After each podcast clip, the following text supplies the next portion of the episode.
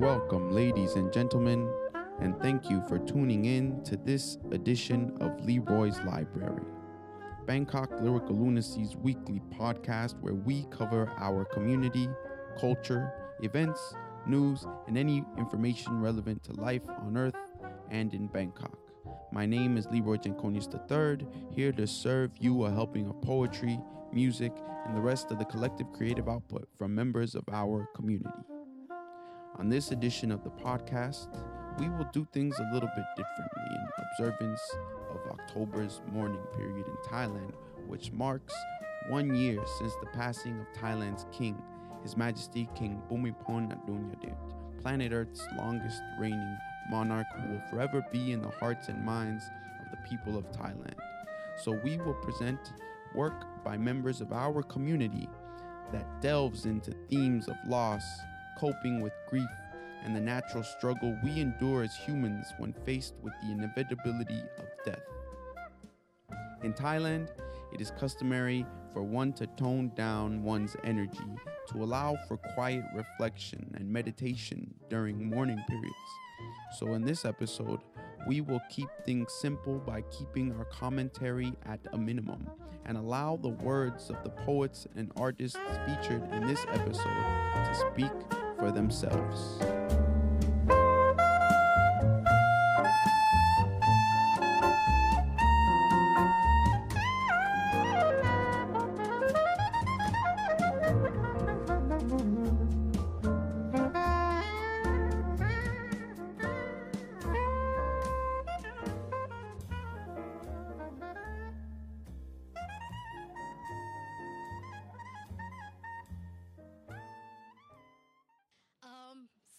Ago, I read uh, words from Norman Cousins, and he said that the tragedy of life is not really death, but it is what we let die within us when we live. I found myself thinking about this a lot when, my, when I lost my mother to cancer two years ago, and this poem is for her. I am sorry. As those words meet your ears, you sit at the crossroads between losing yourself to trying to make sense of it all in a hurry. With your cupped hands, you try to hold the hailstorm falling down from the sky, only to see that you are being showered by dust of your own crumbling world, shattering around you like it was made out of matchsticks, burning to the ground faster than you can hold. You hold on to air like you're holding on to invisible rope, blinded by the choking smoke, only to realize that it is not the smoke that chokes you, but it is the memories that you had with her.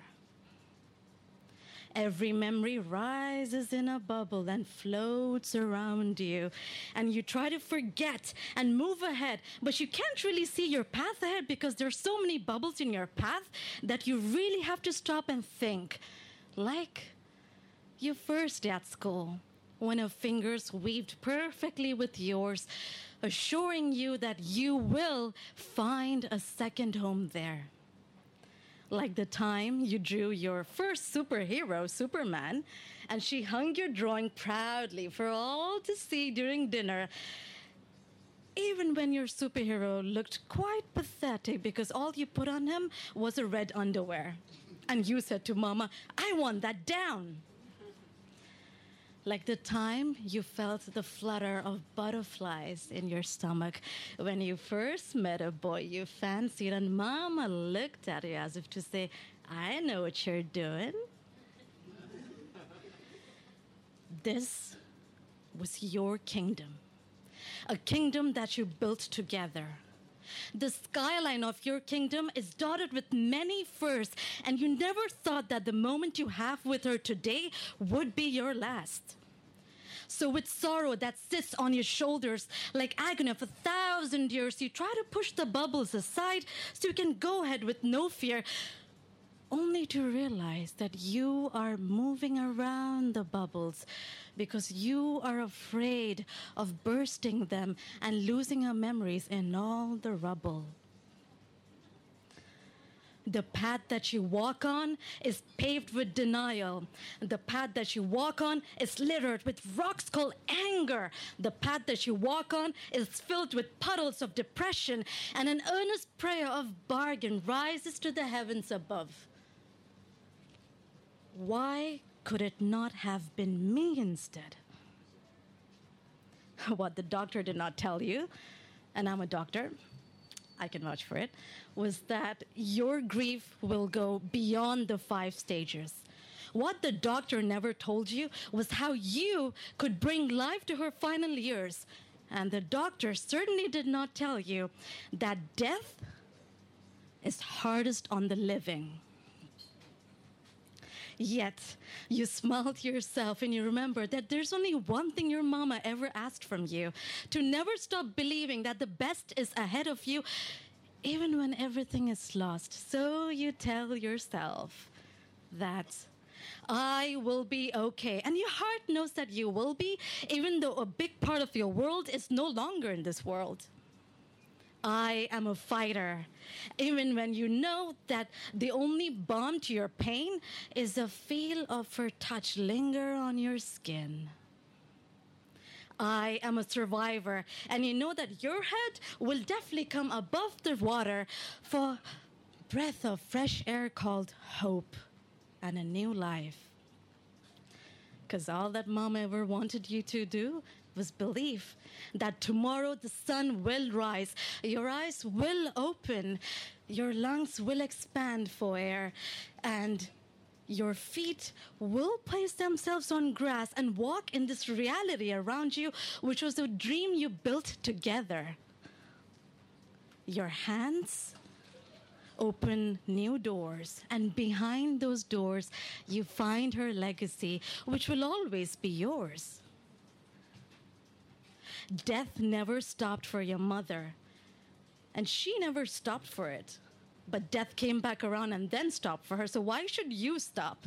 She is in you, she is within you, and she is never gone because all she ever wanted you to do was to never lose faith, to keep moving on. You know that her memories promise you that the best will indeed be ahead of you and it will meet you. All that Mama wanted was for you to believe. And with that, you realize your grief finds a release, and you finally, after a long pause and long last, you find the courage to finally move on. Thank you.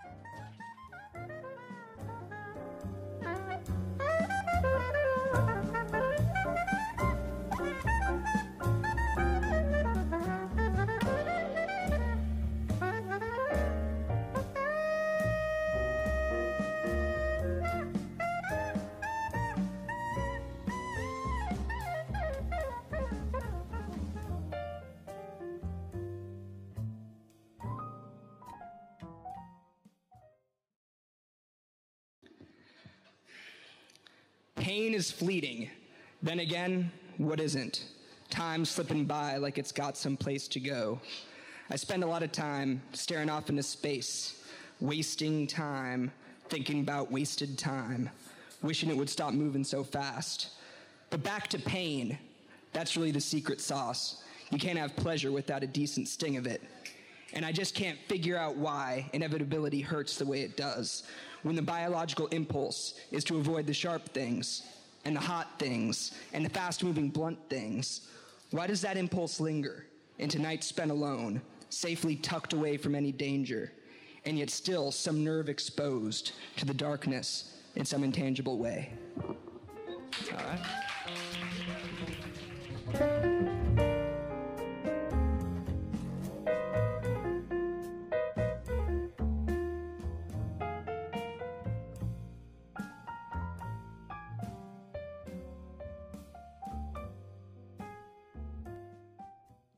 Somewhere in a small town two miles from Bethlehem, a small procession of singing men carry a small pine box down a small hill, chanting hymns weaved through a symphony of barking dogs that follows, heralding to the heavens.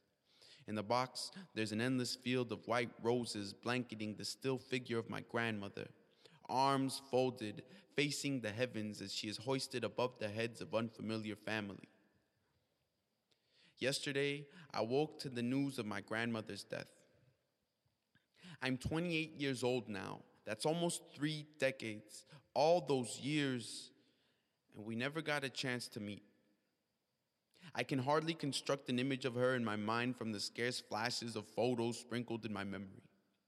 My irises never got to feel what the light that her face reflects felt like. I imagine it can't have been any different from what staring at the full moon feels like. Funny enough, the moon is full now, bright, brilliant, bouncing back the sun's eternal radiance even after its light has dipped behind our horizon.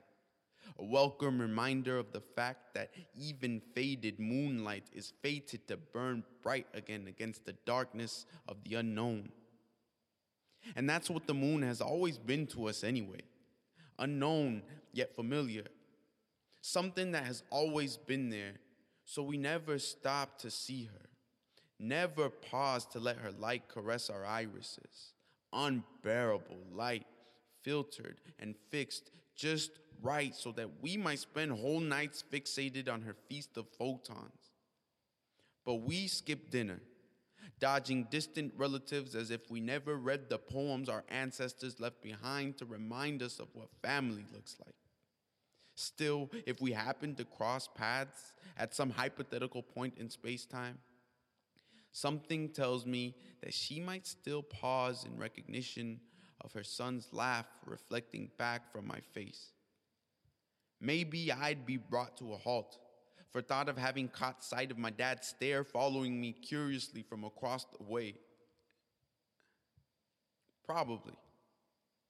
I mean, I'm pretty sure there's some type of superhuman ability that moms have.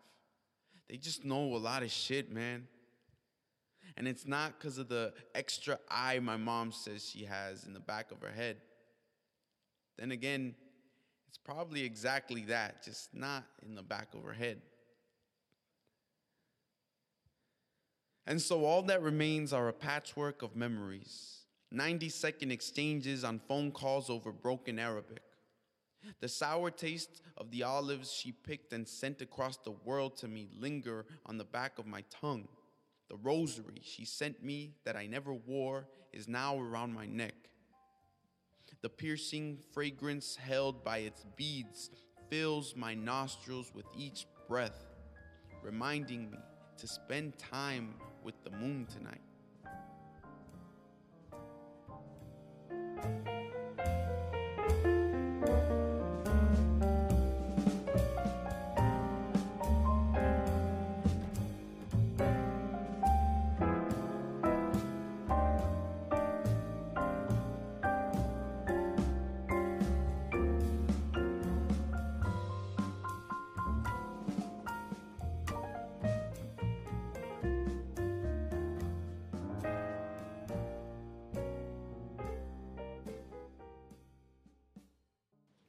12 years.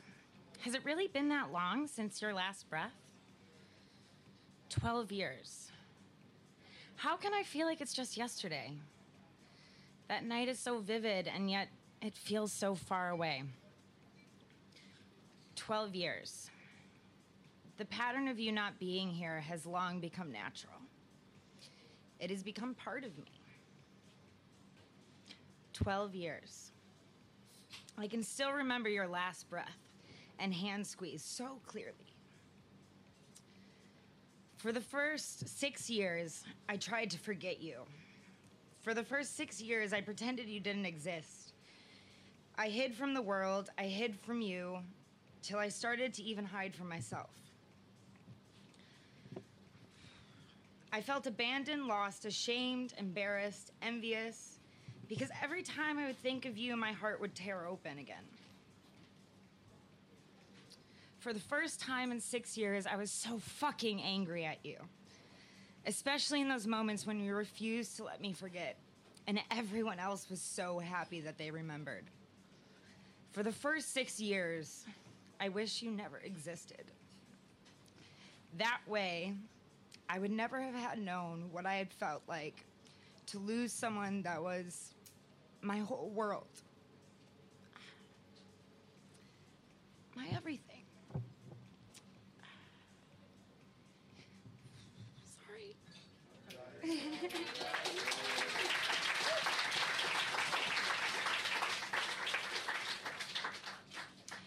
Year eight, I was jealous. I was jealous of all the memories others not only shared, but remembered with you. Year eight, I ran. I ran and I didn't stop. I ran to forget, I ran to remember, I ran to create, I ran to find, I ran to meet and explore. I ran to feel complete again. Year eight. I ran with blinders and bumpers on, but I ran.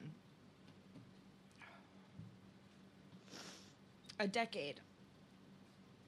I began to stop, even if for a moment. A decade. I started to see your stop signs everywhere, and I listened. God, did I listen. The intensity was too great at times that I didn't even want to leave my room. A decade.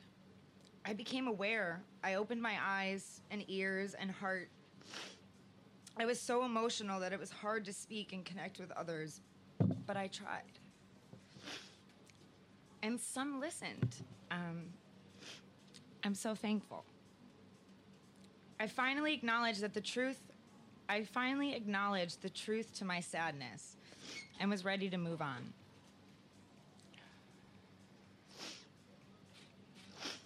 Sip at Bilal. I jumped. Oh my God, I jumped. I jumped and I didn't fall. I never want to come back down. I close my eyes and I start to feel myself descend towards towards the ground only to find that the air currents have changed. Sip Bilal. My wings are patched and I'm flying. The resistance has finally disappeared and the repair has begun. I'm flying low and steadily rising. I am proud to call myself your daughter. 12 years. Wow. Has it really been 12 years, Dad? I love you, and I will never stop remembering and carrying you with me. Thank you.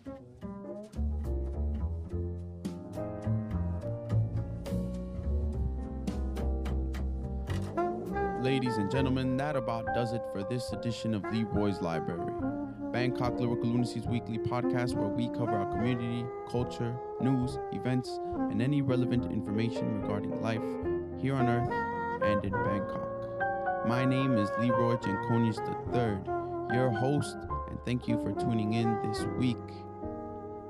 We'll send you off with this tune you've been hearing throughout the entire episode, entitled Candlelight Blues, written and composed by King Bhumibol Adulyadej himself. Música